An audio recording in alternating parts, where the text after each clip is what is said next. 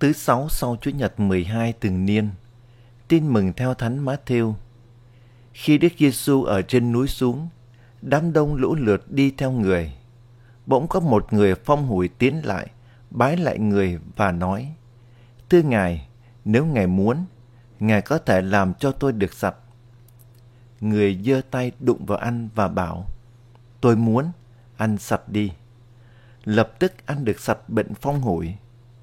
Rồi Đức Giêsu bảo anh, coi chừng, đừng nói với ai cả, nhưng hãy đi trình diện tư tế và dân của lễ như ông Môsê đã truyền để làm chứng cho người ta biết.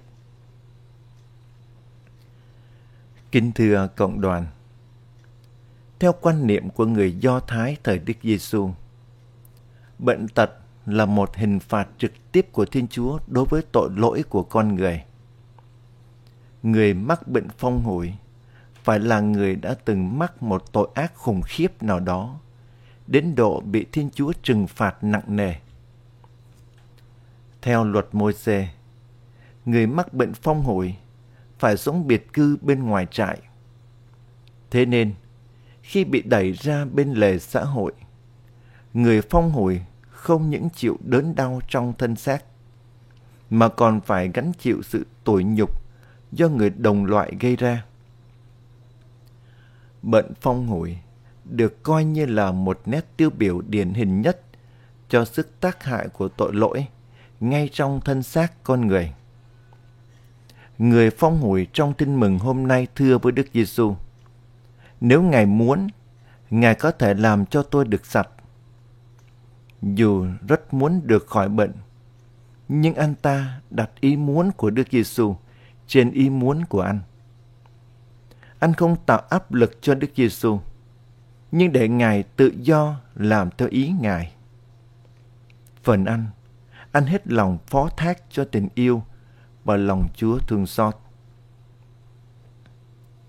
Bình thường, người ta không được đụng chạm và tiếp xúc với người bệnh phong hủi vì bị nhiễm uế.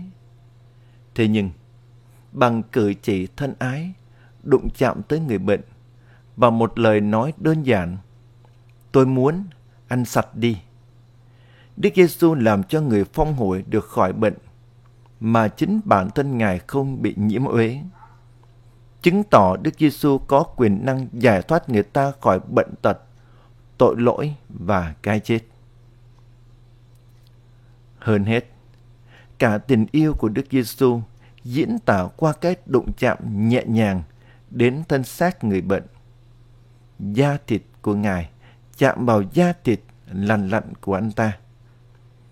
Tình yêu và quyền năng của Ngài đã chữa lành và giúp người phong hồi được khỏi bệnh và bình an. Sau khi được Đức Giêsu chữa khỏi bệnh phong hồi, anh ta phải đến trình diện với tư tế để được xác nhận là đã khỏi bệnh thật và được hội nhập lại với đền thờ, gia đình và cộng đoàn. Không còn phải sống bên ngoài trại nữa.